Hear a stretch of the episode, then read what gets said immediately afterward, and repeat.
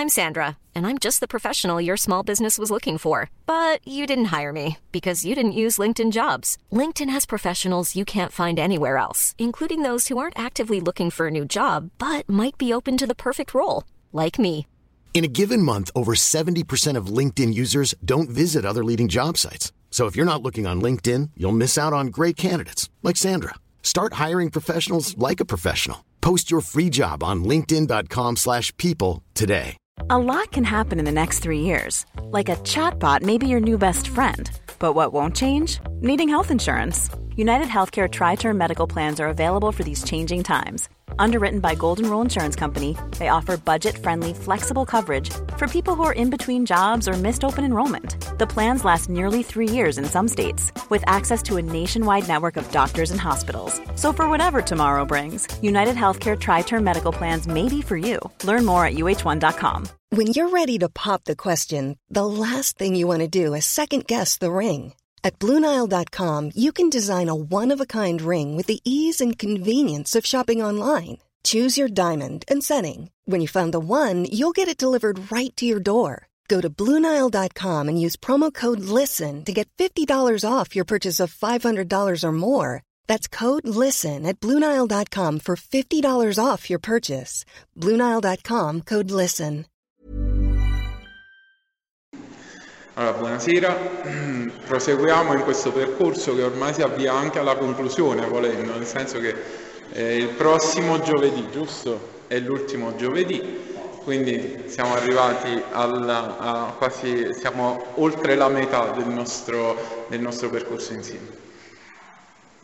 Allora, eh, continuiamo la nostra riflessione eh, abbiamo parlato appunto del libro eh, della Genesi, abbiamo introdotto il racconto di creazione, eh, ovviamente sarebbe impossibile leggere tutti i testi no? in, un solo, in, un solo, corso, si tratta di una, una quantità di testi enorme, sarebbe difficile poi leggerli così come abbiamo fatto per la Genesi, no? in maniera meticolosa, parola per parola, passo passo, eccetera. Buonasera a Don Carmine anche. e, ehm, quindi sarebbe difficile fare, eh, fare una, lettura, eh, una lettura meticolosa in questo senso. Ora, questa sera chiudiamo il discorso della Genesi, nel senso che eh, dobbiamo dire proprio ancora due parole per collegarci al discorso Esodo e poi passiamo appunto all'introduzione del libro dell'Esodo, anche perché passare direttamente all'Esodo adesso sarebbe complicato, siamo, eh, lasciamo in sospeso qualcosa. Dobbiamo innanzitutto capire perché, eh, come si arriva a questo evento esodo e perché l'esodo è un evento necessario. Allora, mh, mm, voi sapete che eh, il libro della Genesi si chiude con un racconto e il racconto è quello di Giuseppe venduto dai fratelli. Questa storia occupa un certo numero di capitoli alla fine della Genesi, quindi evidentemente è un racconto fondamentale, quindi un racconto che non possiamo eh, sorpassare passando direttamente all'Esodo, perché l'Esodo è intimamente connesso con la storia di Giuseppe. Voi la storia di Giuseppe più o meno la ricordate, no? Giuseppe ha questi sogni, eh, in, in, due di questi sogni sogna dei covoni che gli si prostrano davanti e poi sogna anche delle stelle eh, che eh, girano intorno al Sole e alla Luna a rappresentare sempre il fatto che i suoi fratelli si sarebbero prostrati davanti a lui per le generazioni a seguire. A un certo punto i fratelli provano invidia no? per, questa, eh, per, questa, realtà, per questo eh, per questa sua capacità di interpretare i sogni, dice la tradizione, e vendono il loro fratello a dei mercanti di schiavi che lo conducono in Egitto. Giuseppe dopo varie peripezie viene arrestato, conosce dei funzionari di corte, interpreta i loro sogni giunge la sua fama fino agli orecchi del faraone, il quale lo assume tra il personale di corte come interprete di sogni. perché Giuseppe gli interpreta due sogni, o meglio un sogno, ricordate le spighe e le vacche, ci sono sette spighe eh, inaridite e sette spighe rigogliose e ci sono sette vacche magre e sette vacche grasse. Giuseppe interpreta il sogno dicendo ci saranno sette anni di abbondanza seguiti da anni di carestia, quindi in questi anni dovrai raccogliere eh, di più per conservarlo quando arriverà la carestia. E quando arriva la carestia si presentano i fratelli con Giacobbe perché in terra di Canaan non c'era cibo e quindi vanno eh, senza saperlo da Giuseppe a chiedergli del cibo. Ora, la vicenda di Giuseppe deve essere un attimo rivalutata perché? Perché secondo l'ebraismo non esiste la sofferenza del giusto fino al libro di Giobbe. Questo che cosa significa? che in una mentalità retributiva, soprattutto nella prima parte del testo sacro, è impensabile che il giusto passi attraverso la sofferenza, perché Dio, secondo questa ottica, preserverà sempre il giusto dalla sofferenza e non lo farà soffrire. Diciamo che grosso modo è un'ottica che noi conserviamo ancora, no? in un approccio superstizioso alla divinità. Anche nella partecipazione ai sacramenti spesso noi ci approcciamo nello stesso modo perché mi fanno bene, perché mi porta bene, perché sto bene. Tutte queste espressioni rientrano nella stessa ottica di retribuzione. Io se non vado a messa la domenica mi va storta tutta la settimana. Questo è un approccio assolutamente superstizioso alla messa, no? Ovviamente. Questa è proprio superstizione pura, di basso livello anche tra le altre cose.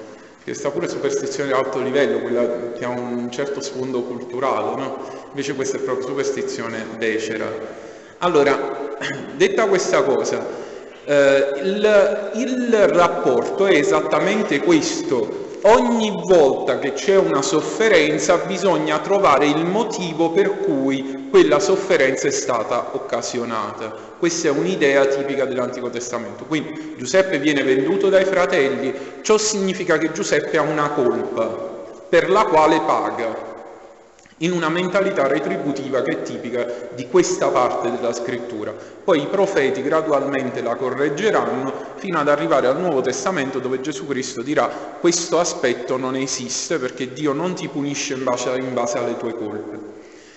Qual è la colpa di Giuseppe? Giuseppe ha una colpa, la colpa è nel fatto che nell'interpretazione dei primi sogni, cioè i sogni dei covoni, dei covoni e delle stelle, Giuseppe interpreta questi sogni a suo favore, dicendo che i fratelli si prostreranno davanti a lui. Se questo sogno è vero nell'immediata conseguenza, nel senso che poi i fratelli andranno in Egitto e si inchineranno davanti a lui, in realtà il contenuto del sogno in generale è falso. Perché? Perché il primo tra i fratelli non sarà Giuseppe ma sarà Giuda, perché Giacobbe al capitolo 28 benedice i suoi figli e dice Giuda è un leone, egli dominerà sulle altre tribù. Quindi in questa interpretazione del sogno che fa Giuseppe all'inizio è vera nell'immediato, ma in generale è falsa. Perché questo problema della falsa interpretazione del sogno? Perché prima, nelle prime due interpretazioni Giuseppe dimentica di dire una cosa fondamentale, che il dono dell'interpretazione dei sogni è solo di Dio e da lui proviene. Giuseppe interpreta i sogni secondo i canoni puramente umani dell'interpretazione dei sogni che ai tempi di Giuseppe era un mestiere. C'erano proprio delle persone che lavoravano facendo gli interpreti di sogni. E Giuseppe nella prima interpretazione dei sogni ricade in questo tipo di interpretazione. Un segno chiaro di questo problema è dato dalla tunica. Voi ricordate che il padre gli regala una tunica. Il termine che voi trovate nella Bibbia è eh, tradotto con variopinta, una tunica variopinta di vari colori. In realtà il termine ebraico, ktonet passim, cioè significa una tunica in pezzi. Perché? Perché questi interpreti professionisti dei sogni che esistevano in quel contesto quando interpretavano un sogno lo scrivevano su una tavoletta, scrivevano l'interpretazione e poi come firma sulla tavoletta apponevano un pezzo dell'abito stracciandoselo e attaccandolo alla tavoletta stessa.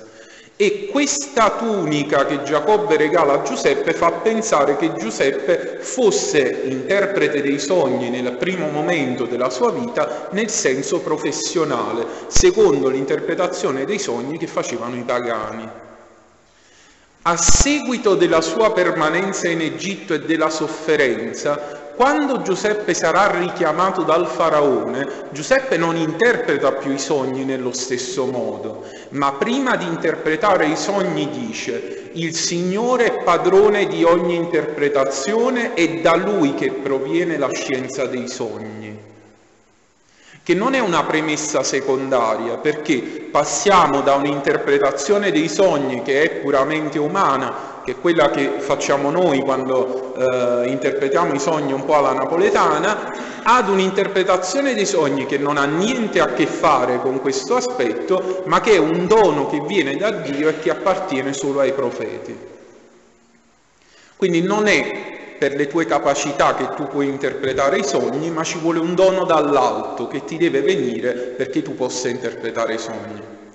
La Chiesa ha regolamentato questa realtà in maniera piuttosto chiara, nel senso che eh, l'oniromanzia, cioè l'interpretazione dei sogni, è peccato, in maniera molto semplice, perché tutto ciò che consiste nell'interpretazione del futuro alla luce di eh, carte, tarocchi, sogni, qualunque strumento che voi utilizziate, tra cui anche i sogni, per l'interpretazione del vostro futuro, è peccato perché è un peccato contro la provvidenza.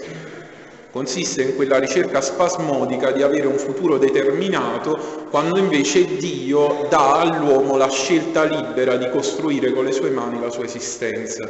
Quindi è un contraddire il dono della libertà, questa volontà no? di conoscere a tutti i costi ciò che accadrà nel futuro. Quindi la Chiesa ha regolamentato in maniera piuttosto chiara dicendo guardate in ogni caso è peccato perché in ogni caso è peccato? Perché consiste, un atto di mancanza di fede nella, nella provvidenza.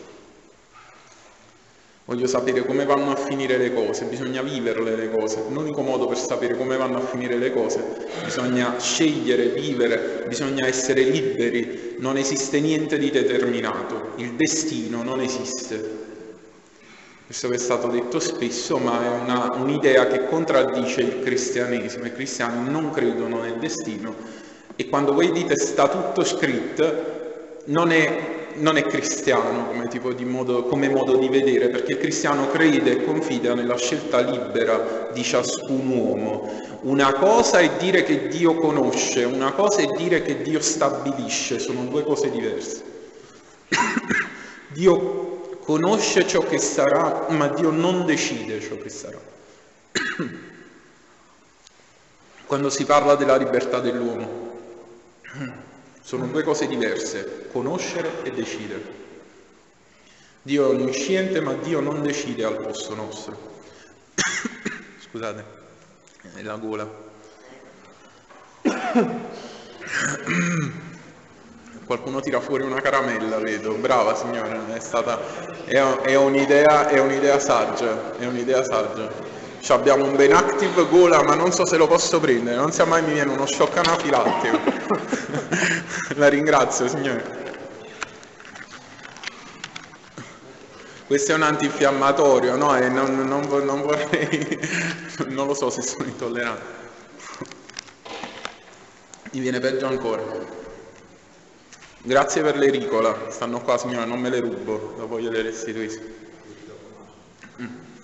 Allora, ehm, quindi dicevamo, c'è questa idea di fondo che eh, essere onnisciente non significa che Dio stabilisce, Dio conosce ciò che sarà, ma non lo stabilisce Lui, è, è, è la libera volontà dell'uomo che sceglie, supportata dalla grazia quando l'uomo concede a Dio di agire nella sua vita. Detta questa cosa, Quindi cosa succede? Succede che Giuseppe alla fine di un percorso personale capisce il proprio errore, lo corregge, lo rivede e quindi comprende che tutto ciò che l'uomo ha non è frutto della propria conoscenza personale, ma è dono da parte di Dio. È Dio che ti apre la mente e il cuore anche a questi doni speciali, tipo il dono dell'interpretazione dei sogni. Andando più avanti, vediamo che i fratelli vanno da Giuseppe, fratelli vanno da Giuseppe, chiedono questo grano perché c'è la carestia, tutta la storia, Giuseppe non li riconosce, poi li riconosce, poi alla fine della storia tutti i fratelli insieme al padre Giacobbe si trasferiscono in Egitto, perché Giuseppe stava bene, aveva fatto fortuna all'estero, era il figlio che aveva fatto fortuna, andiamocene dal figlio in America, perché ha trovato l'America in Egitto, andiamo tutti quanti da Giuseppe perché da Giuseppe si sta bene, che c'ha i soldi ed è rispettato. Quindi prendono e se ne vanno da Giuseppe.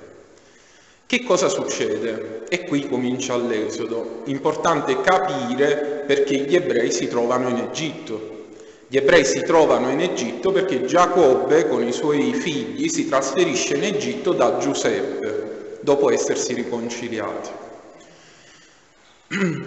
Dice il testo che a un certo punto, Esodo 1, sorse un faraone che non conosceva Giuseppe, che ridusse gli ebrei in schiavitù. Li mise ai lavori forzati per fargli costruire le città granaio di Pitom e Ramses, due città granaio, perché città granaio? Perché erano delle città che erano dedicate esclusivamente alla raccolta eh, dei beni, no? in modo tale da dispensarli poi nei momenti importanti, nei momenti difficili. Allora, questi sono degli elementi che richiamano tutti quanti la storia di Giuseppe. Perché la tradizione giudaica si è interrogata sul motivo della schiavitù d'Egitto. Dice, ma perché siamo stati schiavi in Egitto? Qual era la colpa degli ebrei che vengono resi schiavi? Perché abbiamo detto che in questo frangente la mentalità è retributiva, quindi se io pago una pena, evidentemente ho una colpa che devo scontare. Allora, nella tradizione ebraica, qual è il peccato di Giacobbe, il peccato degli ebrei che poi vengono sottomessi al faraone come schiavi? Che si sono venduti un fratello. La schiavitù d'Egitto è intimamente connessa a quella colpa grave di vendere un fratello come schiavo.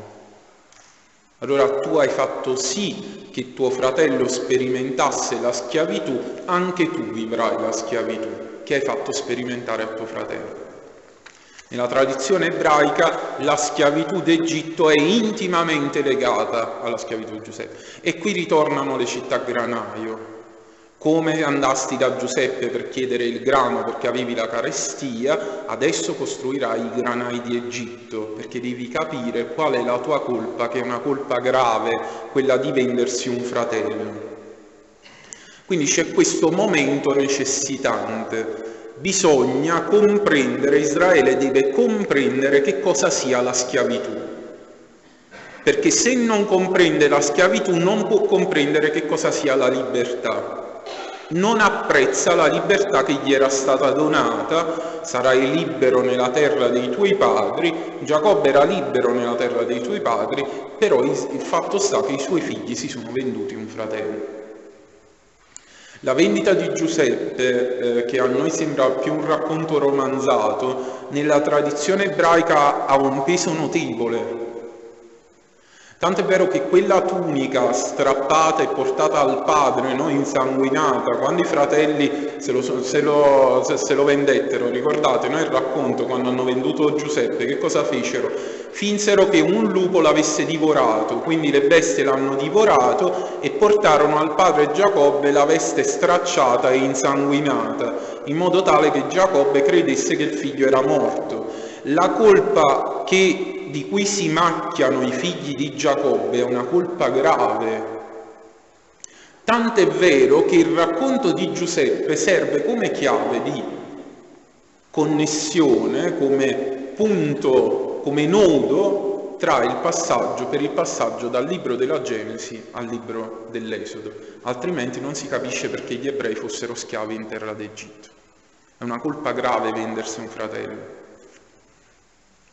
La tradizione dei padri riprenderà no, questo punto a proposito della passione di Cristo, il tradimento di Giuda, la tunica strappata, sono tutti elementi che richiamano la storia di Giuseppe Giusto. E c'è questa idea. Ora, che cosa succede nel primo capitolo? Gli ebrei diventano schiavi e si moltiplicano di numero, iniziano a, a, diventare, un, di, uh, a diventare così tanti che la, la, situazione inizia un po' a preoccupare anche il faraone, dice questi stanno diventando troppi, potrebbero sopraffarci per numero e distruggerci. Da questa riflessione del faraone scaturisce un altro evento, quello della uccisione dei bambini ebrei. Faraone convoca le levatrici, dice alle levatrici ebree, a due levatrici degli ebrei, dice ogni volta che nasce un bambino maschio lo ucciderete sulla pietra. La pietra era evidentemente una specie di sedia gestatoria donne, sulla quale le donne partorivano. Poi ogni volta che nasce un bambino maschio lo ucciderete sulla pietra, se femmina la lascerete vivere perché la donna costituiva manodopera ma non era pericolosa in termini militari, per questo la donna poteva vivere. Allora, se è femmina la farete vivere. I bambini, le due, eh, le due levatrici rifiutano di obbedire al comando del faraone e dice il testo che Dio glielo riconobbe come merito.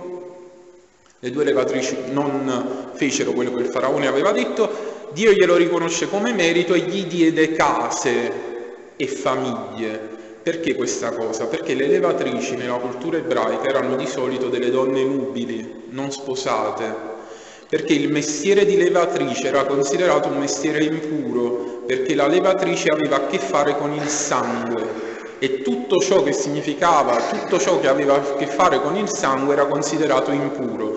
Di conseguenza le levatrici di solito erano delle donne nubili perché nessuno le voleva sposare a motivo della professione che esercitavano. Invece il Signore riconobbe, riconobbe loro come merito questa cosa e quindi loro ebbero delle famiglie, ebbero delle case perché Dio glielo riconobbe come merito.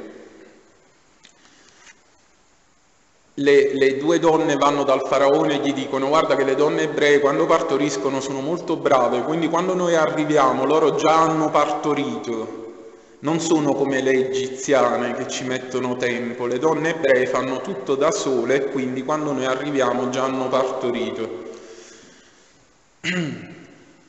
La strage degli innocenti.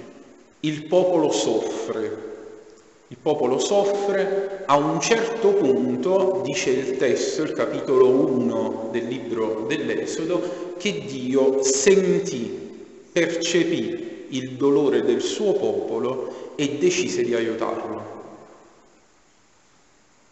Ora il punto, che, il punto che, sul quale dovremmo interrogarci è, il testo dice che gli ebrei erano schiavi da 400 anni, 14 generazioni di schiavitù. 400 anni di schiavitù non sono pochi, 400 anni non sono pochi. Ora non so chi di voi vivrà 400 anni, ma in ogni caso pochi non sono. Mi auguro tutti.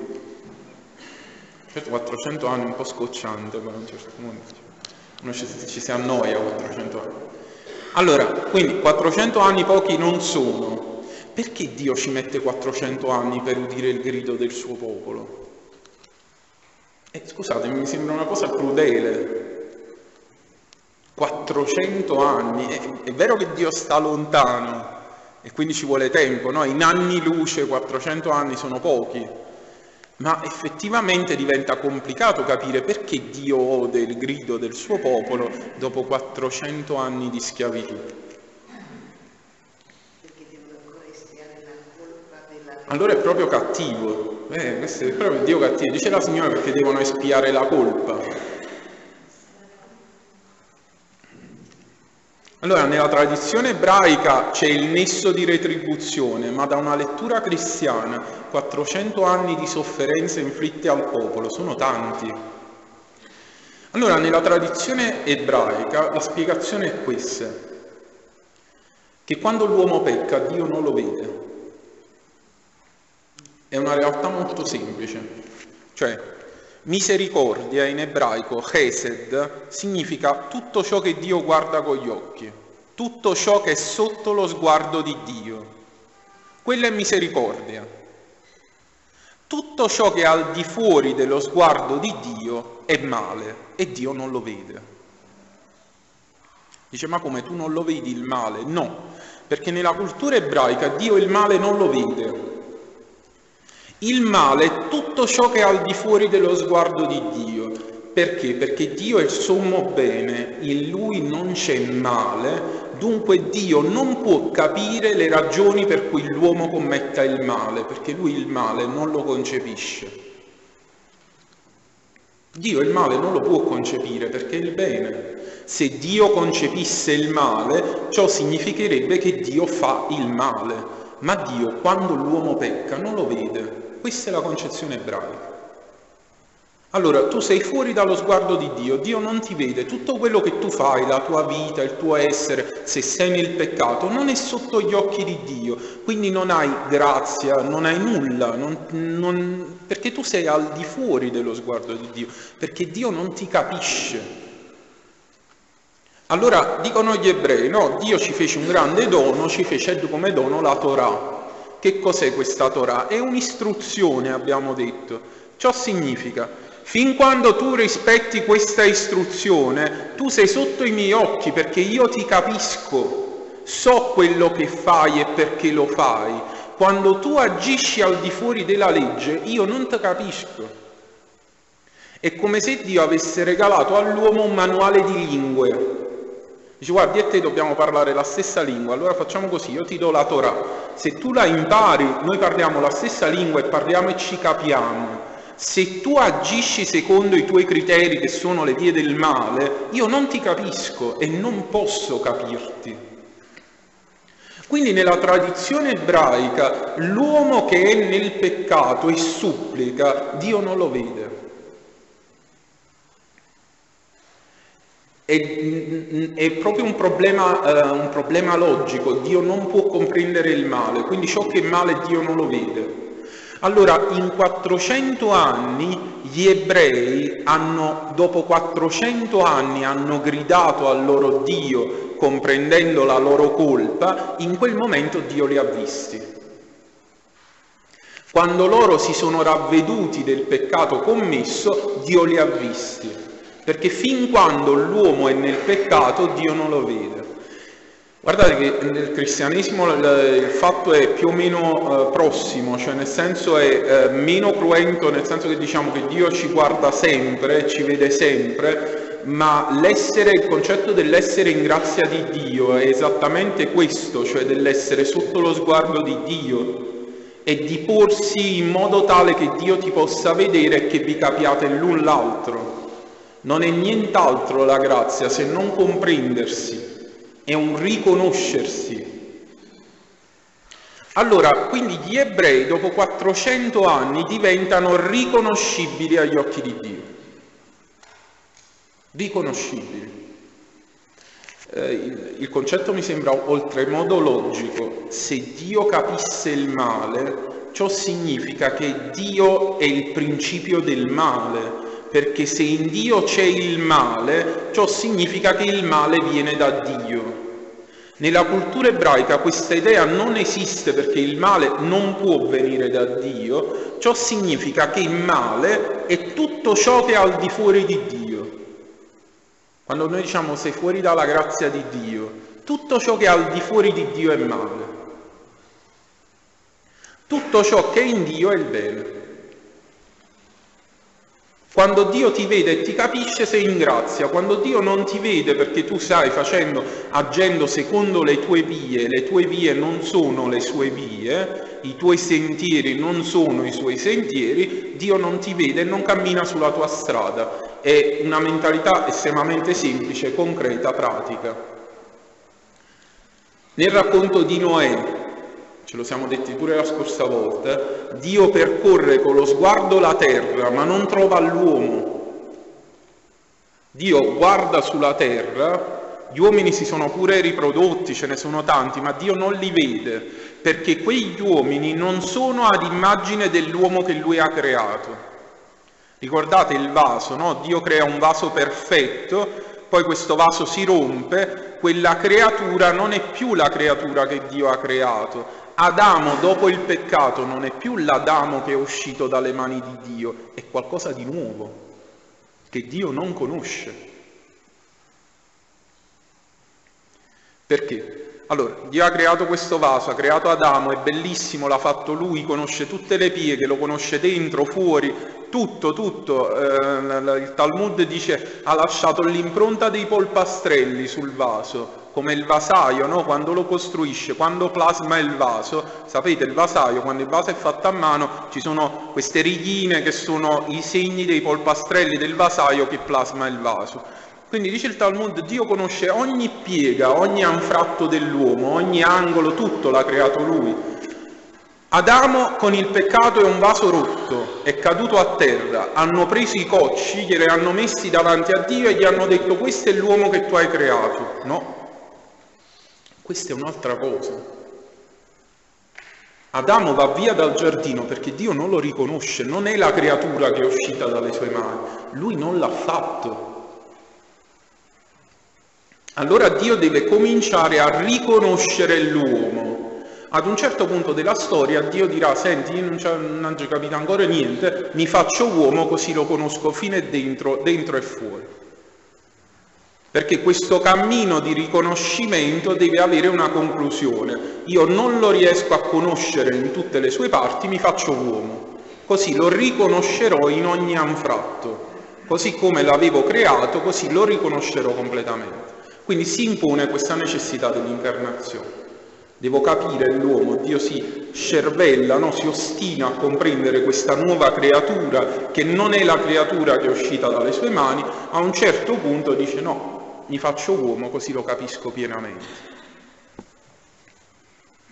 Allora, quando quindi il punto è farsi riconoscere da Dio, no? rendersi riconoscibili, Dio mi deve vedere, se Dio non mi vede, non mi sente. Allora gli ebrei dopo i 400 anni di schiavitù hanno capito che cosa voglia dire la schiavitù e sentono il bisogno di questo Dio rendendosi visibile ai suoi occhi come? Attraverso il pentimento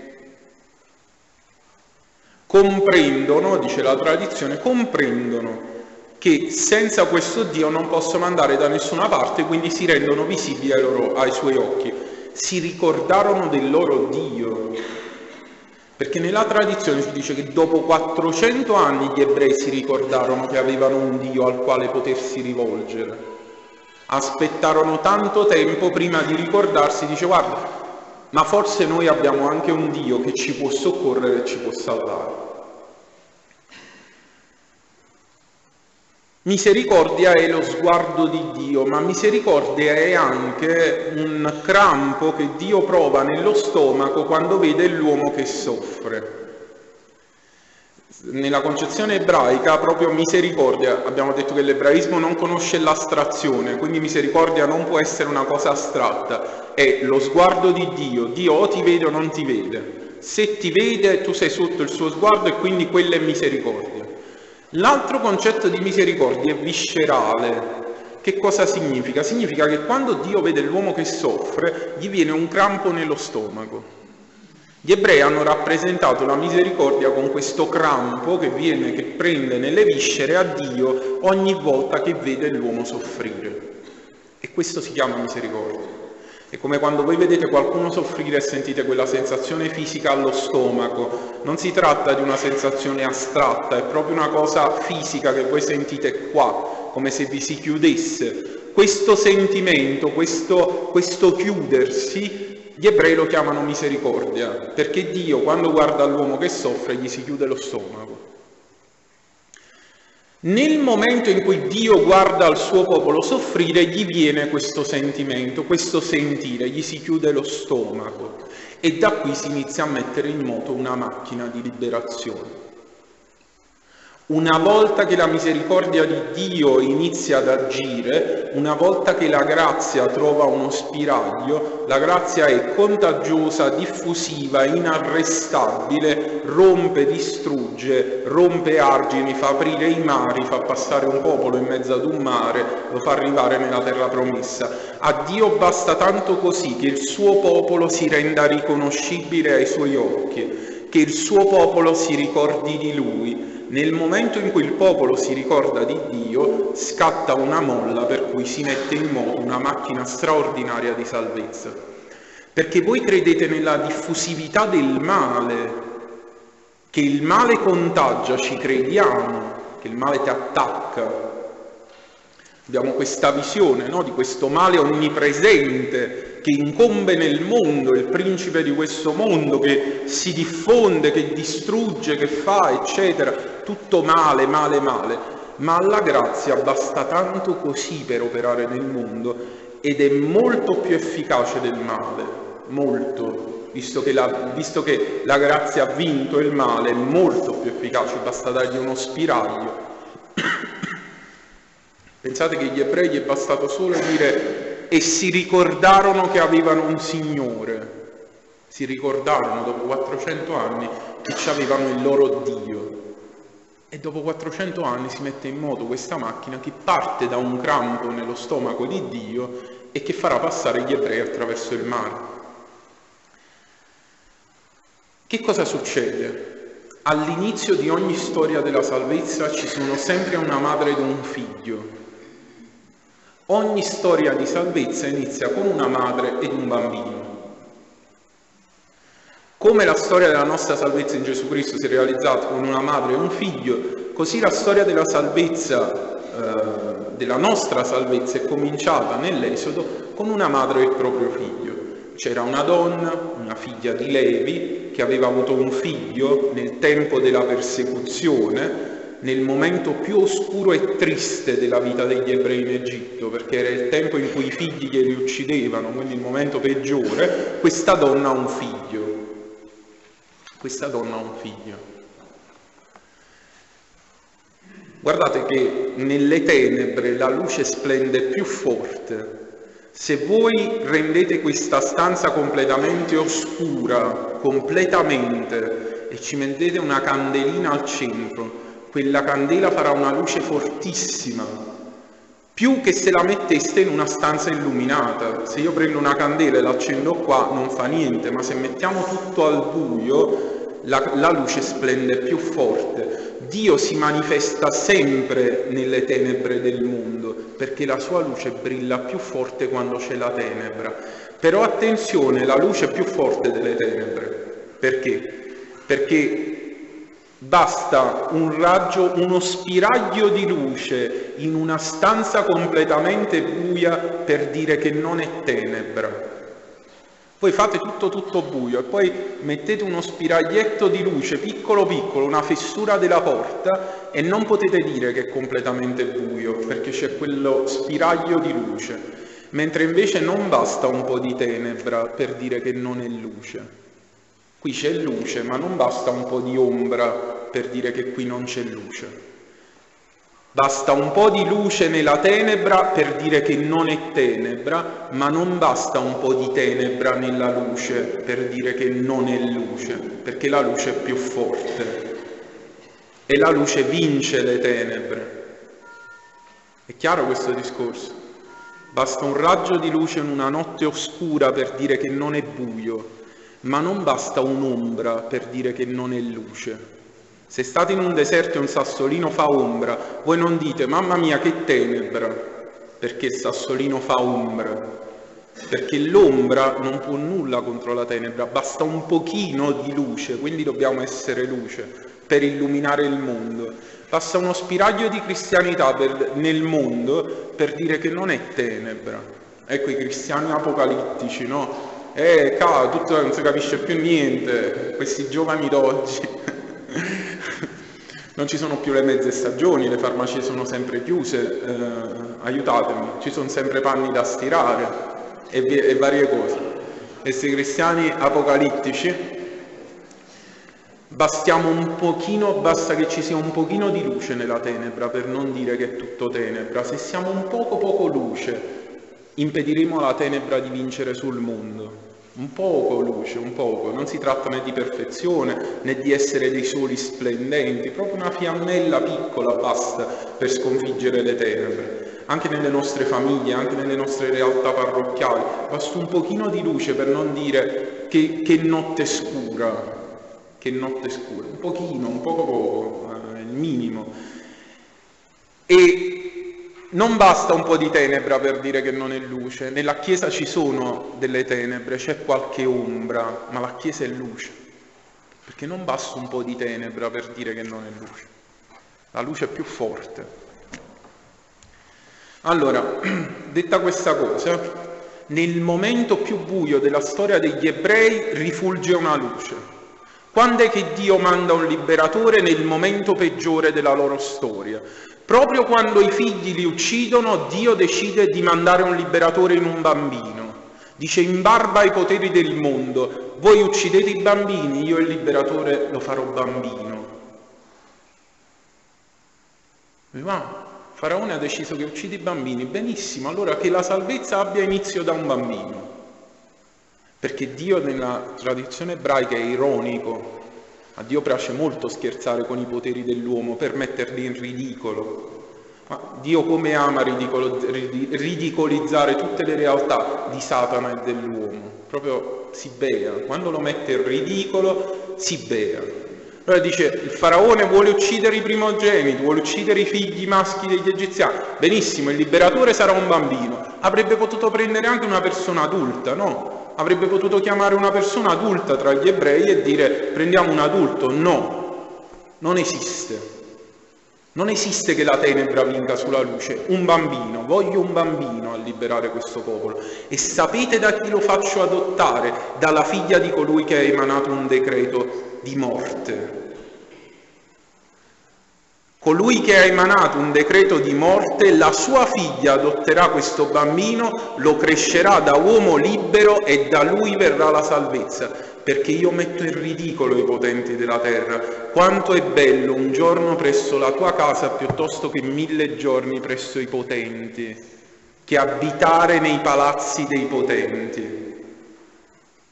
Allora la figlia del nemico, la figlia di colui che aveva bandito questo decreto per cui tutti i figli degli ebrei dovevano morire, adotta il bambino. Ironia, tipicamente biblica e tipicamente ebraica. Che cosa succede? Perché la figlia del faraone deve adottare questo bambino? Perché è necessario che la figlia del faraone lo adotti?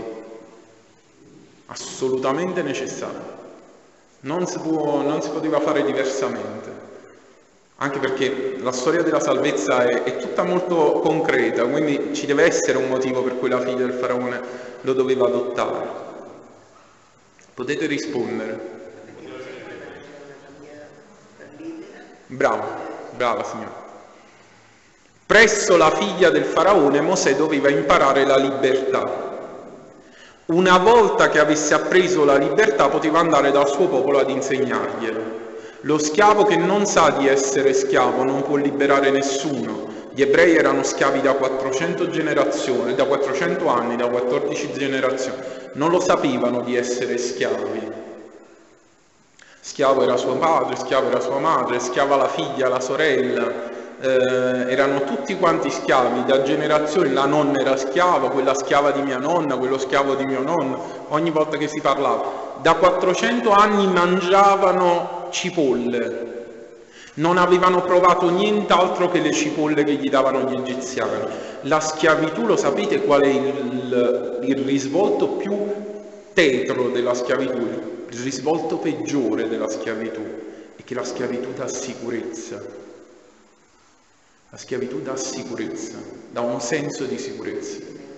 Colui che provvede a te è il tuo Signore, tu non devi fare niente, tu sei volontà del tuo padrone, quindi non devi scegliere niente, non devi scegliere nulla, quindi la schiavitù dà un senso assoluto di sicurezza.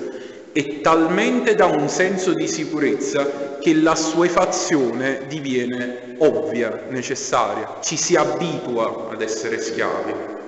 Basta guardare la società in cui viviamo e con questo eh, non, non dico nient'altro. Ci si abitua alla schiavitù. Ci si abitua alla schiavitù. Quindi Hiring for your small business? If you're not looking for professionals on LinkedIn, you're looking in the wrong place. That's like looking for your car keys in a fish tank. LinkedIn helps you hire professionals you can't find anywhere else, even those who aren't actively searching for a new job but might be open to the perfect role. In a given month, over 70% of LinkedIn users don't even visit other leading job sites. So start looking in the right place. With LinkedIn, you can hire professionals like a professional. Post your free job on linkedin.com slash people today. Millions of people have lost weight with personalized plans from Noom. Like Evan, who can't stand salads and still lost 50 pounds. Salads generally for most people are the easy button, right? For me, that wasn't an option. I never really was a salad guy. That's just not who I am. But Noom worked for me. Get your personalized plan today at Noom.com. Real Noom user compensated to provide their story. In four weeks, the typical Noom user can expect to lose one to two pounds per week. Individual results may vary.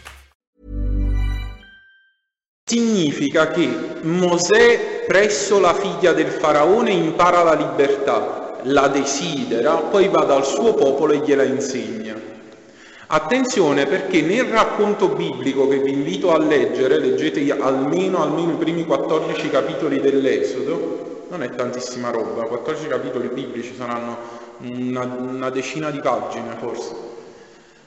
Allora, leggete il testo perché il testo è diverso dai film, dalle storie, è tutta un'altra cosa. Perché nel testo biblico non si dice che Mosè dimenticò di essere ebreo, né c'è il momento in cui grazie alla sorella lui scopre la sua ebraicità, no. Nel testo biblico sembra che Mosè abbia sempre saputo di essere ebreo, che anche crescendo questa cosa gli sia stata detta, perché non c'è il momento in cui Mosè si scopre ebreo. Quindi Mosè sente la sofferenza del suo popolo, va dal suo popolo e gli insegna la libertà, perché lui stesso l'ha imparata. Dice guardate, io ho visto, sono stato a casa loro, si vive meglio, questi mangiano bene. Estate che cipolle, le cipolle non le vedono proprio. Ci sono certi pranzi sopraffini a casa della figlia del faraone, la faraona.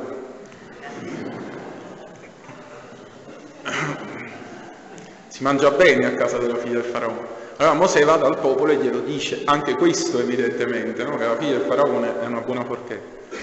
Allora, che cosa succede? Succede che Mosè, Mosè quando, mh, quando, torna dal suo popolo, vede, si trova ad assistere ad una violenza subita da un ebreo da parte di un egiziano, cioè c'è un egiziano che sta percuotendo un ebreo e Mosè per soccorrere questo ebreo uccide l'egiziano. A causa di questa uccisione, a causa di questo crimine grave, Mosè è costretto ad andare via dal paese, è bandito dal paese. Ora, da un'ottica cristiana, il fatto che Mosè abbia ucciso questo egiziano è comunque una cosa cattiva. Per quanto l'intento fosse buono, cioè quello di soccorrere un ebreo, fatto sta che nemmeno questo giustifica l'uccisione di una persona.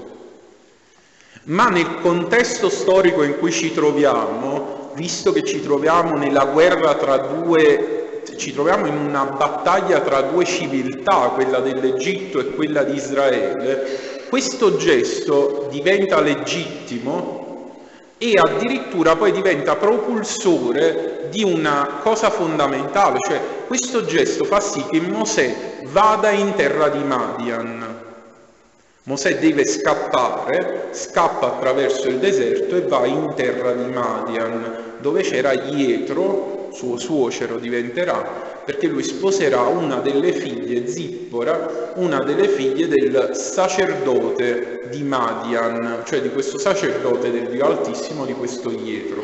Ma perché Mosè deve andare a Madian? Perché vedete, nella narrazione ebraica non c'è casualità, tutte le cose devono avvenire perché ci deve essere un motivo alle cose che accadono. Allora Mosè deve andare a Madian a fare che cosa? Farsi una vacanza, un po' di villeggiatura, poi a Madian si sta una bellezza. Tra le altre cose dovevano essere pure più belle delle egiziane, visto che la moglie se l'è andata a prendere a Madian. Allora, chi sono i Madianiti e chi è dietro? Questi sono i discendenti di Ismaele. Ismaele era l'altro figlio di Abramo. Voi ricordate che Abramo aveva avuto due figli, uno dalla schiava Agar che era egiziana, Ismaele, e un altro invece da Sara che era appunto Isacco, dal quale derivava la stirpe degli ebrei. Gli ismaeliti si stanziarono proprio presso il Sinai, in quei territori, lì si trova Madian, un po' oltre in realtà il Sinai, e loro si stanziano in quei territori. Quindi gli ismaeliti sono figli di Abramo,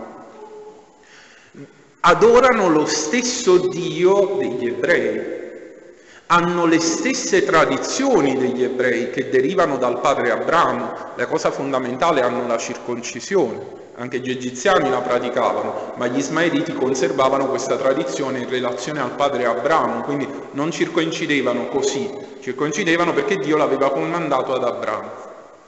E l'altra cosa, la lingua, perché loro parlavano la lingua di Abramo, allora Mosè deve andare in Madian a riebraicizzarsi, perché per quanto avessero conservato le tradizioni, la fede in questo Dio, gli ebrei nel periodo in cui erano vissuti appunto in Egitto si erano contaminati con la cultura egiziana. Ed è qui il punto che hanno dimenticato, per questo Dio non li ascolta, fin quando a qualcuno non gli viene in mente che forse loro hanno un Dio. In 400 anni gli ebrei avevano dimenticato la lingua e nella cultura ebraica Dio parla ebraico. Dio parla ebraico. Avevano dimenticato la lingua si erano mescolati con la popolazione, quindi non erano più proprio il popolo eletto.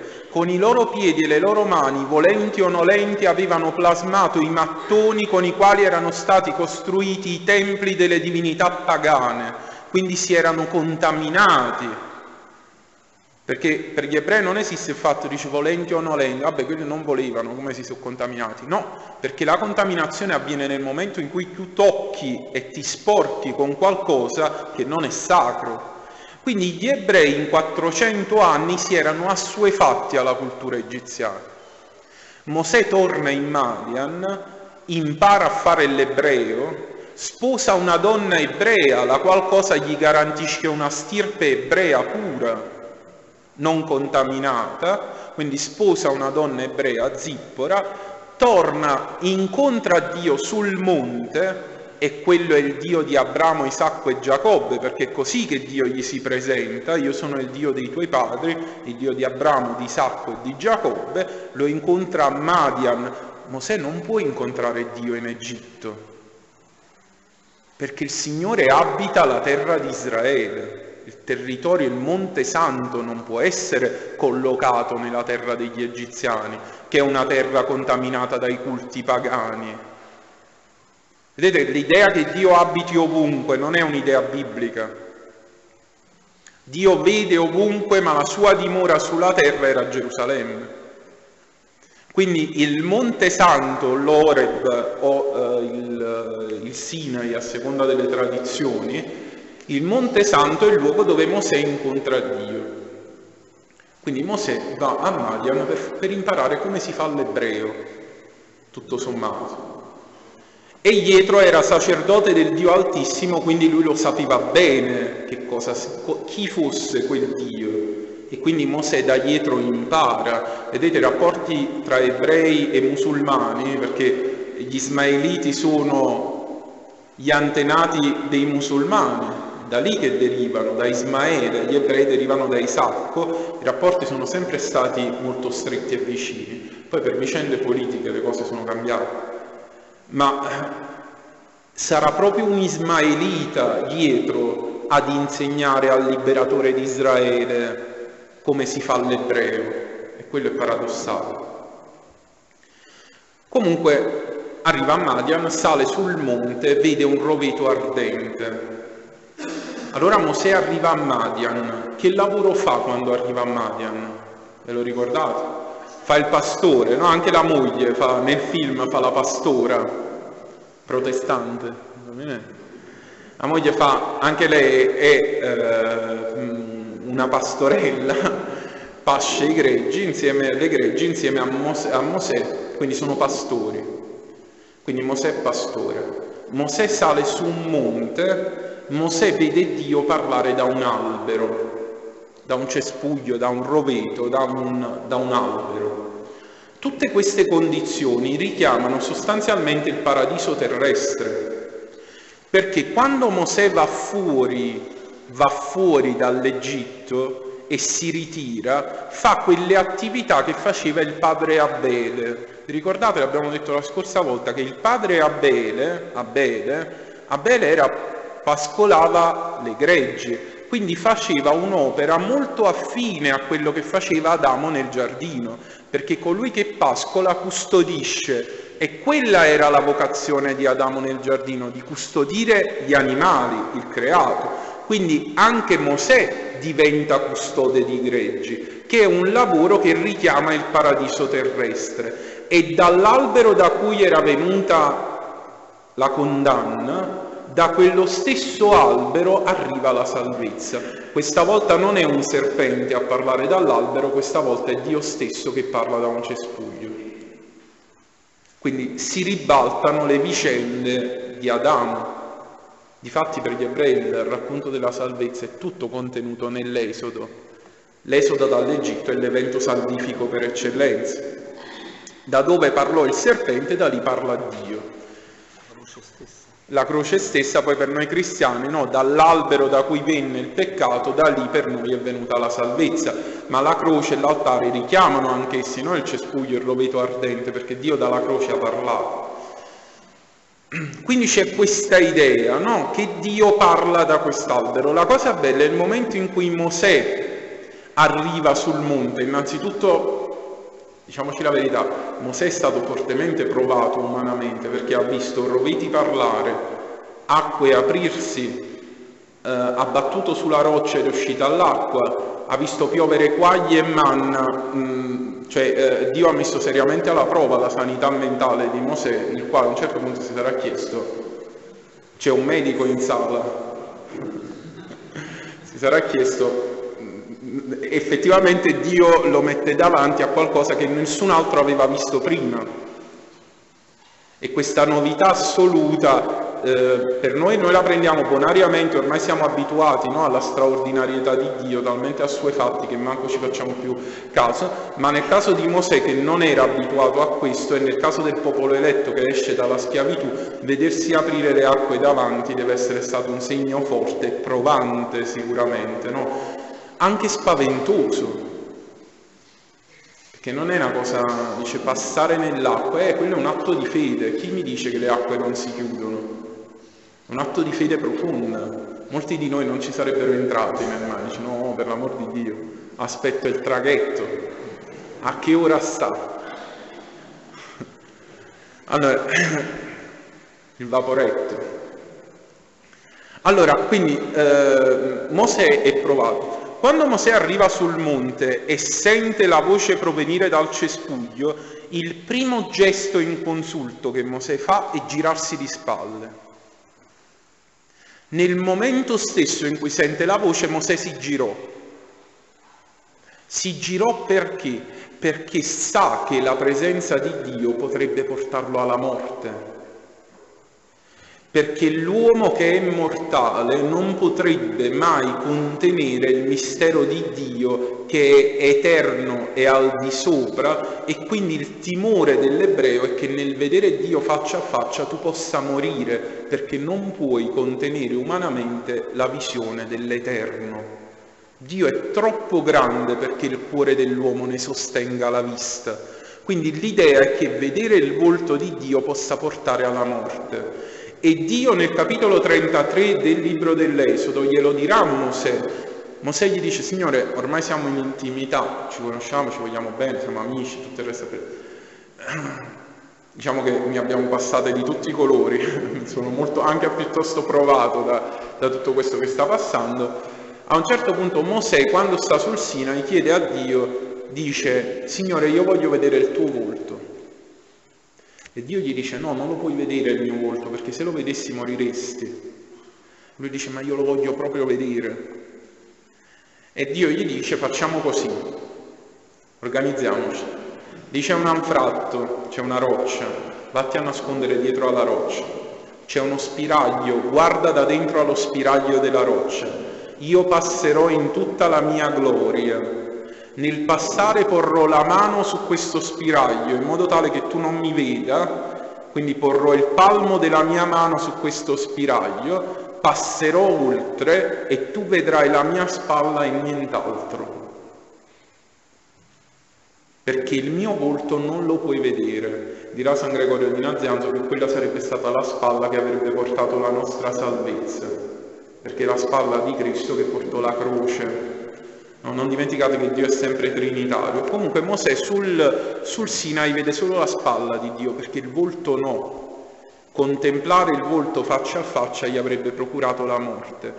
Eh, quando poi sul Tabor guarderà Dio faccia a faccia, allora lì si adempirà la sua richiesta, perché nel volto di Cristo trasfigurato finalmente riuscirà a vedere quel volto di Dio che non aveva potuto vedere precedentemente.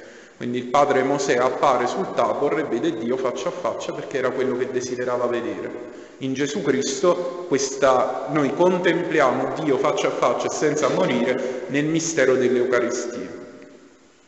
Per questo mi chiedo perché i cristiani vanno alla ricerca di altri misteri, ma in ogni caso nel mistero dell'Eucaristia si contempla ciò che in Mosè si sognò soltanto. Mosè poté vedere un minimo una spalla di ciò che noi nell'Eucaristia contempliamo in totalità, cioè il mistero della presenza reale di Dio che si rende visibile nel pane e nel vino. E non solo nell'Eucaristia, in tutti i sacramenti della Chiesa, che sono sette, né sei e né otto. È una formula conciliare. I sacramenti della Chiesa sono sette, non sono né sei e né otto, per specificare che non ci sono altri sacramenti e né se ne può eliminare nessuno. Allora, quindi nei sacramenti noi vediamo ciò che Mosè aveva solo sognato, immaginato, non aveva potuto vederlo, noi lo contempliamo faccia a faccia e manco ci basta, nemmeno è sufficiente. Ancora stiamo a chiedere a Dio di scendere dal cielo e di farci vedere il suo volto. Allora, quindi nei, eh, nei sacramenti contempliamo questo. Ora, quando Mosè sente la voce dal cespuglio, si gira perché ha paura di morire. E Dio gli dice, Mosè togliti i sandali perché il suolo che stai calpestando è terra consacrata, terra santa. Ora, l'idea di santità per gli ebrei non significa idea di purità in questo senso, ma è anche l'idea di purità, ma prima ancora dell'idea di purità, santo significa separato, è qualcosa che si distingue dagli altri. Ciò che è santo si distingue. Quindi quello che Dio dice a Mosè, questa terra non è come tutta la terra, questa terra si distingue da altra terra, quindi quando cammini su questa terra non puoi camminare così come cammini sull'altra terra, devi camminare in una maniera particolare, devi distinguere questa terra dalle altre terre, quindi se per strada cammini con i sandali, qui camminerai scalzo. Ma il gesto del mettersi scalzo nelle culture orientali non ha a che fare con la riverenza e col rispetto, ma con l'accoglienza in casa. Quando si entra in casa di qualcuno ci si toglie le scarpe. non per rispetto ma perché si sta tutti scalzi. Queste non solo nel, in gran, il 90% delle culture, non solo orientali, solo le culture occidentali hanno tolto questa pratica perché noi siamo puliti, no? Siamo igienici, siamo tutti quanti, eh, si toglie scarpe, i piedi.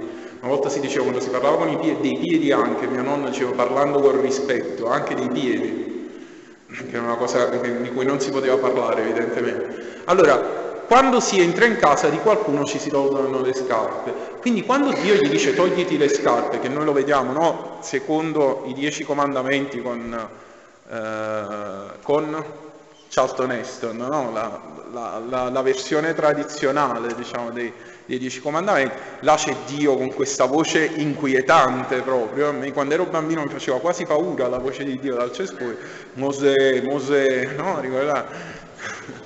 Togliti i sandali. E questa cosa, se uno te lo dice così, un po' di paura ti viene, no?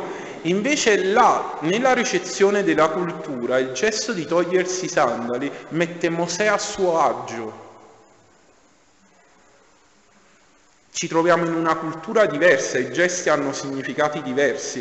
Questa idea di togliersi i calzari perché il luogo che stai calpestando è santo nel senso che lo devi rispettare, non è l'idea del mondo del vicino Oriente antico. Togliti le scarpe, stiamo a casa. Dobbiamo parlare, ci dobbiamo dire due fatti. Tu devi liberare il mio popolo, il togliersi i sandali è l'inizio di una trattativa tra Dio e l'uomo, il quale Dio ogni volta che tratta con l'uomo lo mette sempre a suo agio, non temere. Non appare nemmeno ogni volta Dio dice non temere, non ti mettere paura. Anche a Maria, no? Non temere. Allora c'è questa idea che ogni volta che Dio mette l'uomo a suo agio, e quando Dio si presenta, si presenta come uno di casa, non si presenta come questo onnipotente, Mosè, Mosè, eh, preoccupati perché camo in brutti momenti. No, dice io sono il Dio dei tuoi padri, sono il Dio di Abramo, sono il Dio di Isacco, sono il Dio di Giacobbe, sono uno di famiglia non avere timore, non sono come gli dei stranieri che hanno mille facce, mille nomi, altisonanti, vestiti d'oro, tutti quanti dipinti in questi templi dorati degli egiziani ai quali tu sei abituato. No, io sono una divinità di casa, sono un Dio di famiglia, cioè tu mi conosci, i tuoi padri, ho parlato con i tuoi padri, non sono morti davanti a me, quindi tu non devi temere. Tutto il discorso che Dio fa a Mosè sul Sinai è tutto rassicurante, molto rassicurante.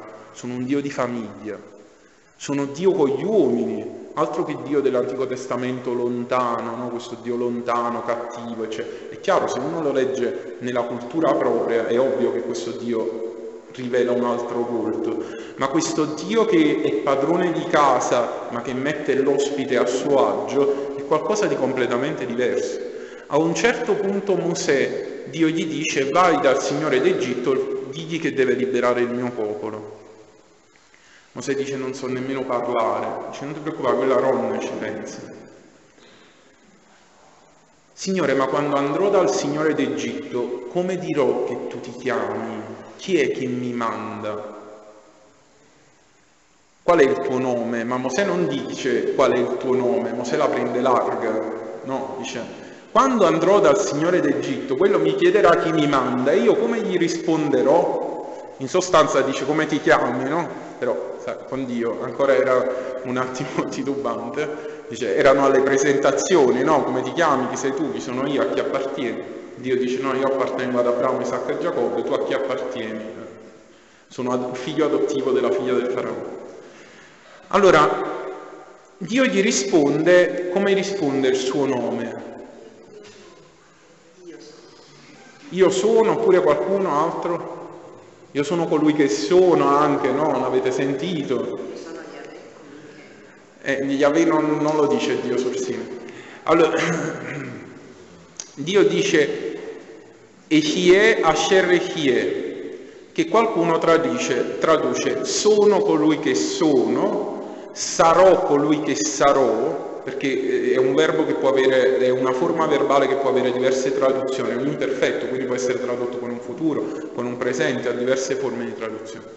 Però nella cultura ebraica la risposta di Dio è evasiva e molto più simpatica, perché sarebbe chi sono sono, tu devi andare dal faraone e gli devi dire che io ti ho mandato. Chiunque io sia, ed è lì che si pone il tono di Dio per dire a Mosè, io già mi sono presentato. Il mio nome è Dio di Abramo, di Isacco e di Giacobbe. Questo è il mio nome. Perché Dio non rivela il suo nome, il tetragramma Adonai sul Sinai. Il nome di Dio già era presente prima e sul Sinai Dio non lo dice il suo nome. Dio dice chi sono sono, chiunque io sia, tu andrai dal faraone e gli dirai che io ti ho mandato. Ecco il bastone, con questo bastone compirai i miei prodigi, i miei segni compirai con questo bastone. Ora va. Nel senso che sulla parte finale Dio liquida in qualche modo Mosè, perché si sta arrivando ad un punto che speculazione e curiosità e per sapere, tu non ti preoccupare, tu vai, io ti ho dato un comando, vai e chiedi, tutto il resto a te non ti interessa e non ti serve nemmeno ai fini della salvezza. Che tu sappia il mio nome, non, non ti interessa. Io non sono come le divinità dei popoli che hanno nomi che gli uomini possano conoscere e pronunciare. Tanto è vero che nella cultura ebraica il nome di Dio non è pronunciabile, resta impronunciabile, perché Dio è al di sopra di ogni divinità che ha molti nomi, molti appellativi, eccetera. Lui è un Dio di casa.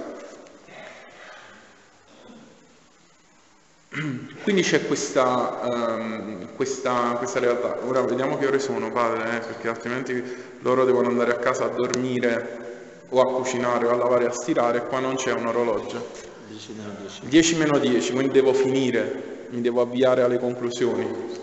Mi sarei dovuto avviare 20 minuti fa probabilmente alle conclusioni. Ma tanto ormai abbiamo finito tutte le sere alle 10 e mezza, ma voglio dire che stasera finiamo alle 10, mi sembra anche tanto di guadagnato, no? Allora, è molto interessante questa storiella sul fatto che Mosè balbettasse. Voi sapete che c'è questa tradizione per cui Mosè era balbuziente.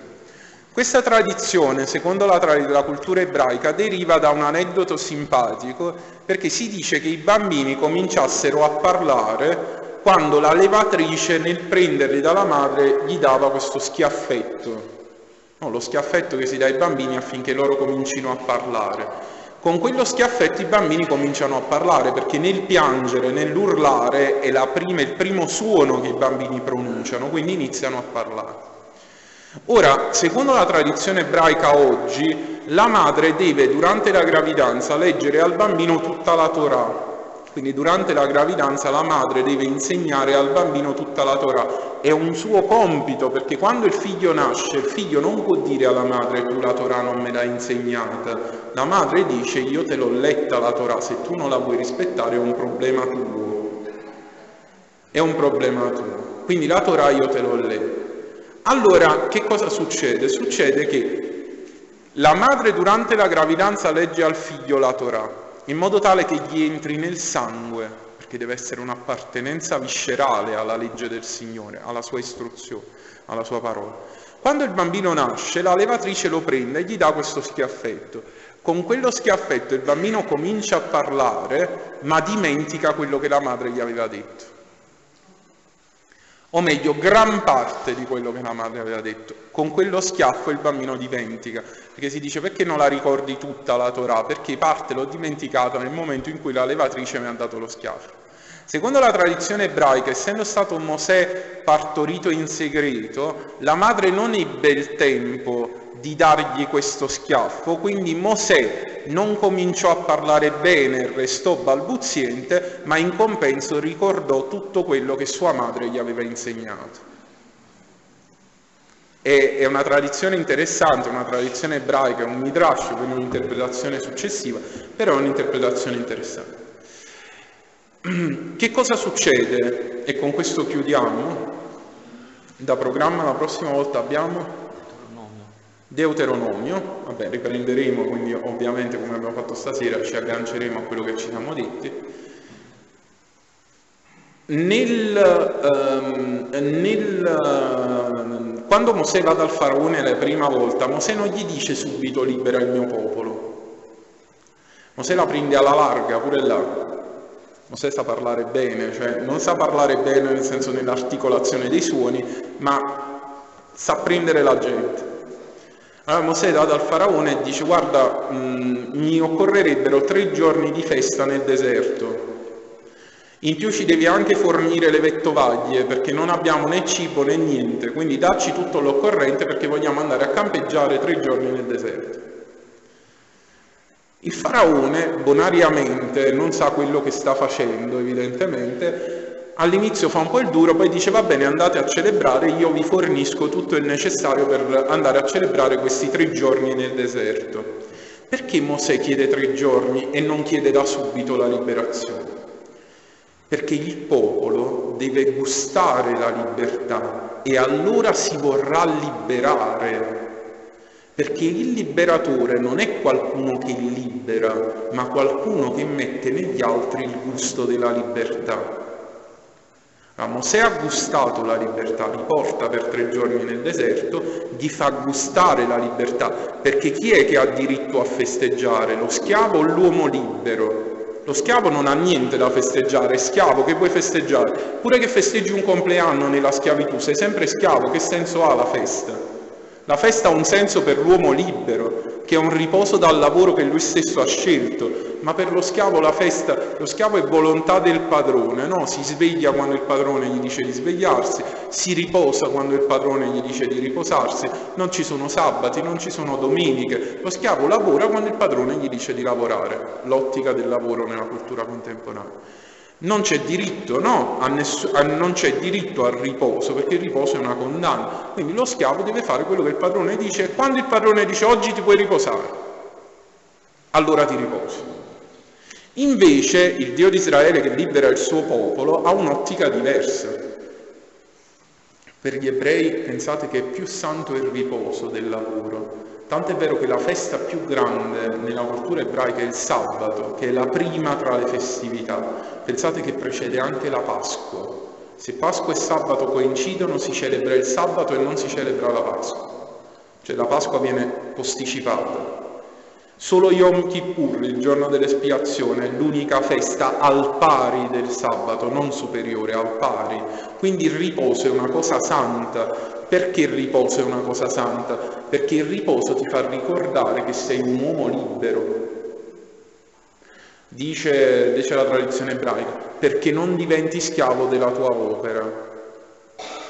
Quindi tu un giorno alla settimana ti devi riposare, lo devi fare necessariamente perché altrimenti tu sei schiavo di quello che fai. Tu dici ma io devo lavorare, allora non è lavoro, è schiavitù se non puoi prenderti dal lavoro un giorno alla settimana nel quale devi lavorare, non devi lavorare.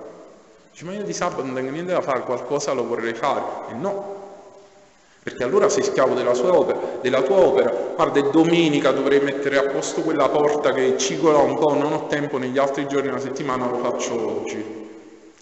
Allora sei schiavo della tua opera perché non sei capace di riposarti. Per gli ebrei questo è considerato un segno di schiavitù, che sei schiavo delle cose che hai da fare. Allora, se santificare significa distinguere, un giorno alla settimana tu lo devi distinguere dagli altri giorni. Quindi di sabato le cose che fai sei giorni alla settimana non le devi fare. Se per sei giorni alla settimana lavori, il sabato non devi lavorare perché santificare significa distinguere. Devi leggere la Torah, devi approfondire la tua fede, devi stare con la tua famiglia, devi stare con gli amici, devi andare in sinagoga, devi fare tutte quelle cose che ti santificano, cioè ti distinguono dagli altri. Questa è l'idea della santificazione. Ora, Mosè chiede il riposo come segno di libertà. Dice guarda, per far capire che questo popolo è un popolo schiavo, gli devo far provare tre giorni di riposo affinché capiscano che cosa significa essere liberi e svegliarsi una mattina senza l'ansia di, di dire oggi il padrone che cosa vorrà che io faccia. Per un giorno questi uomini si devono svegliare senza quest'ansia. Dice oggi che facciamo? Ci fa impastare mattoni o ci fa costruire piramidi o ci fa mettere... Un giorno quegli ebrei si svegliarono senza l'ansia di quello che il padrone gli avrebbe fatto. Dice oggi si sveglia, ne vuole uccidere uno di noi. Tanto la nostra vita quanto vale? Per un giorno loro apprezzarono il valore della propria esistenza grazie al riposo. Quando gli ebrei tornano il popolo stesso si vuole liberare, non è Mosè il liberatore. Mosè ha fatto scattare la scintilla, poi dopo il popolo che dice no, noi ce ne vogliamo andare dall'Egitto, non ci vogliamo stare più qua, perché noi siamo schiavi, vogliamo essere liberi, perché abbiamo sperimentato che cosa sia la libertà. Ora Gesù Cristo è venuto in mezzo a noi, noi eravamo schiavi e non lo sapevamo perché erano generazioni che vivevano nella schiavitù, nella schiavitù di una legge che non conosce compromesso, di una legge che oppressione, schiavitù, che non ha niente a che fare con la Torah, ma ha a che fare con quello che gli uomini avevano, avevano creato a partire dalla Torah. Eravamo schiavi e vivevamo nella schiavitù, siamo schiavi e viviamo nella schiavitù. Gesù Cristo ogni giorno viene nella nostra vita e attraverso il dono sacramentale ci mette in cuore il desiderio della libertà, di liberare noi stessi e di liberare gli altri. La domanda che da cristiano mi devo porre è, ma l'Eucaristia ha questo effetto sulla mia esistenza? L'Eucaristia mi mette dentro un desiderio di libertà che poi io devo comunicare agli altri affinché anche loro si liberino?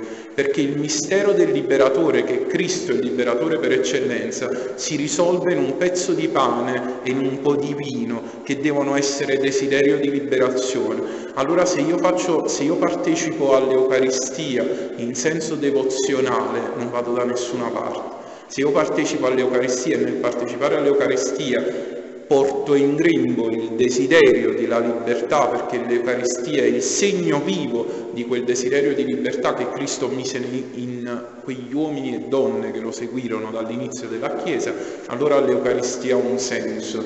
Io come cristiano, quando gli altri mi guardano, vedono in me un uomo libero e desiderano la libertà, perché diffondere il Vangelo ed insegnarlo nella propria famiglia, eccetera, non significa che io mi siedo a mio figlio vicino, il quale è un po' ateo e scettico e gli fa proprio bene a volte, no? soprattutto si considerano certi contesti familiari iper bigotti, ma meglio essere no? un, po', un, po fuori, un, po fuori, fase. Preferisco, no? piuttosto che mi si, mono, mi si monopolizzano i ragazzi, no? che loro devono credere come crede mamma e papà non devono neanche sviluppare una fede personale, proprio come crede mamma e, mamma e papà, perché come crede mamma e papà è bene, come credono gli altri è male. Allora, annunciare la propria fede consiste in questo, i miei figli vedono in me una persona libera, perché se loro vedessero in me una persona libera, loro desidererebbero essere cristiani come me. Perché se io sono schiavo e vedo la libertà, se io dico ai ragazzi, ragazzi, la droga è schiavitù, la vera libertà è Gesù Cristo, alleluia, alleluia, e poi tutte quante le psicopatologie appresso, chi mi guarda dall'esterno desidera la libertà, e questa è la domanda che mi, deve, mi devo porre. Perché se io in quanto cristiano sono uomo libero, lo schiavo che mi vede deve per forza desiderare quella libertà, ma se io da cristiano sono più schiavo degli schiavi, perché vivo la mia fede come una schiavitù e non come fonte di liberazione. E quindi gli altri guardando a me dicono mai nella vita voglio essere tutto tranne che cristiano. E ancora oggi noi persone che frequentiamo la Chiesa siamo additati come bizzochi, allora il problema ce lo dobbiamo porre, perché la colpa non è solo degli altri che ci additano, perché poi è facile dire no, quella è colpa loro perché non capiscono niente. Gesù apri le loro mente, che Cristo ti salvi, eh, il resto. Pregherò per te. tutti, tutti, i segnali che, guardate, che visti dal mondo esterno, il problema è che noi non ci medesimiamo, non ci mettiamo nei panni di chi non crede e guarda a noi, però ogni tanto questa operazione farebbe bene. Mettetevi nei panni di una persona non credente che guarda a noi a quello che facciamo e come lo facciamo. E allora capirete qual è il problema dell'annuncio, perché annunciare il Vangelo significa, alla luce di quello che ci siamo detti, mettere nel cuore degli altri un desiderio di libertà. Ma se noi siamo schiavi e questa libertà non l'abbiamo gustata, eppure partecipiamo all'Eucaristia, chi tutti i giorni, chi una volta a settimana, chi quando capita, se ancora non abbiamo gustato nell'Eucaristia il forte valore della libertà che Cristo ci ha annunciato, che è libertà da noi stessi e dal mondo, perché solo lui è Signore, non è, non è, il Signore d'Egitto, il Signore d'Egitto è andato a, fondo con i cavalli e i cavalieri, il Signore d'Egitto non c'è più, non, ci sono, non c'è Nabucodonosor, non ci sono i potenti della terra, sono tutti morti, tutti quanti hanno una lapide sulla loro tomba, l'unico che è risorto e che ci ha liberato anche dal potere della morte è Cristo. Allora noi siamo realmente annunciatori di questo desiderio di libertà quando guardate alle vostre realtà e voi dite ma io volessi tanto che mio figlio si avvicinasse a chiesa, cioè ci prego tanto, prego tanto. Il problema non ve lo ponete per vostro figlio, il problema ponetevelo per voi stessi.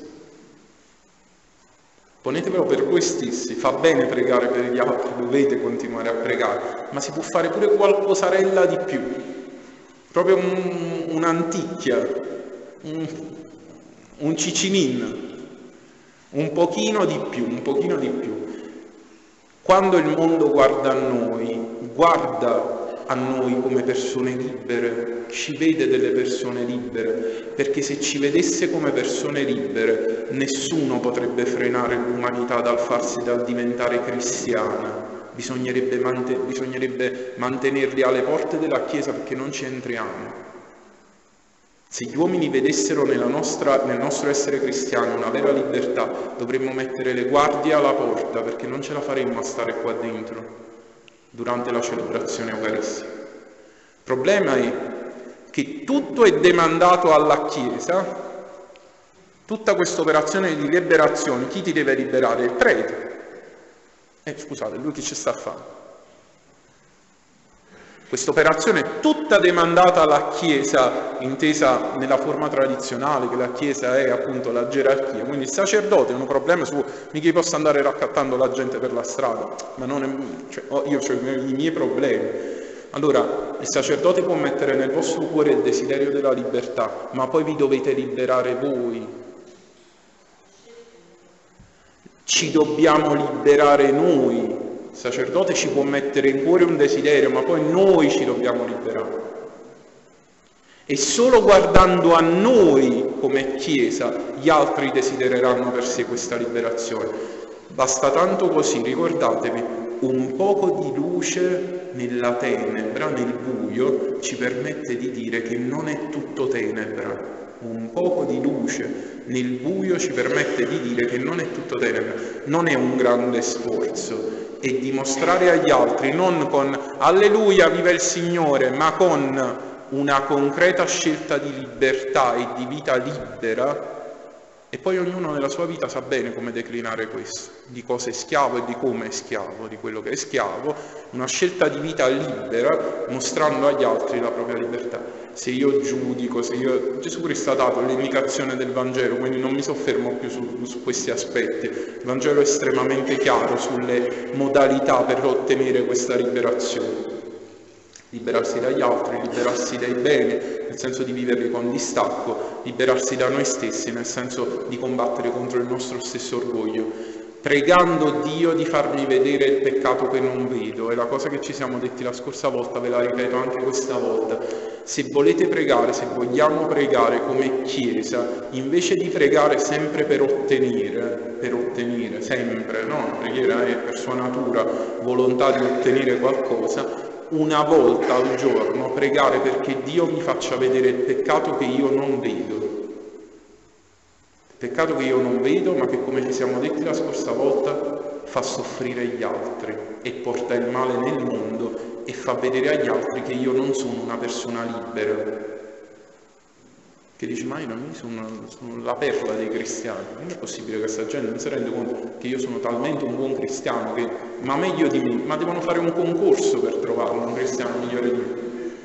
Com'è possibile che questa gente non se ne renda conto, ma sono ciechi?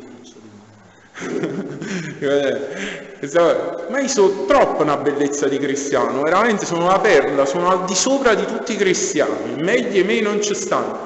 Che Dio mi faccia comprendere che cos'è che mi rende schiavo e come io posso risolvere questa mia schiavitù perché gli altri vedano in me cristiano una persona libera. Va bene, penso che così possiamo concludere. Vi lascio ovviamente per orari, dici Giuseppe. Ah, la conclusione era, era ad hoc. Hi, I'm Daniel, founder of Pretty Litter. Cats and cat owners deserve better than any old-fashioned litter. That's why I teamed up with scientists and veterinarians to create Pretty Litter. Its innovative crystal formula has superior odor control and weighs up to 80% less than clay litter. Pretty Litter even monitors health by changing colors to help detect early signs of potential illness. It's the world's smartest kitty litter. Go to prettylitter.com and use code ACAST for 20% off your first order and a free cat toy. Terms and conditions apply. See site for details. Hey, it's Paige DeSorbo from Giggly Squad. High quality fashion without the price tag? Say hello to Quince. I'm snagging high end essentials like cozy cashmere sweaters, sleek leather jackets, fine jewelry, and so much more. With Quince being 50 to 80% less than similar brands. And they partner with factories that prioritize safe, ethical, and responsible manufacturing. I love that. Luxury quality within reach. Go to quince.com slash style to get free shipping and 365 day returns on your next order. Quince.com slash style.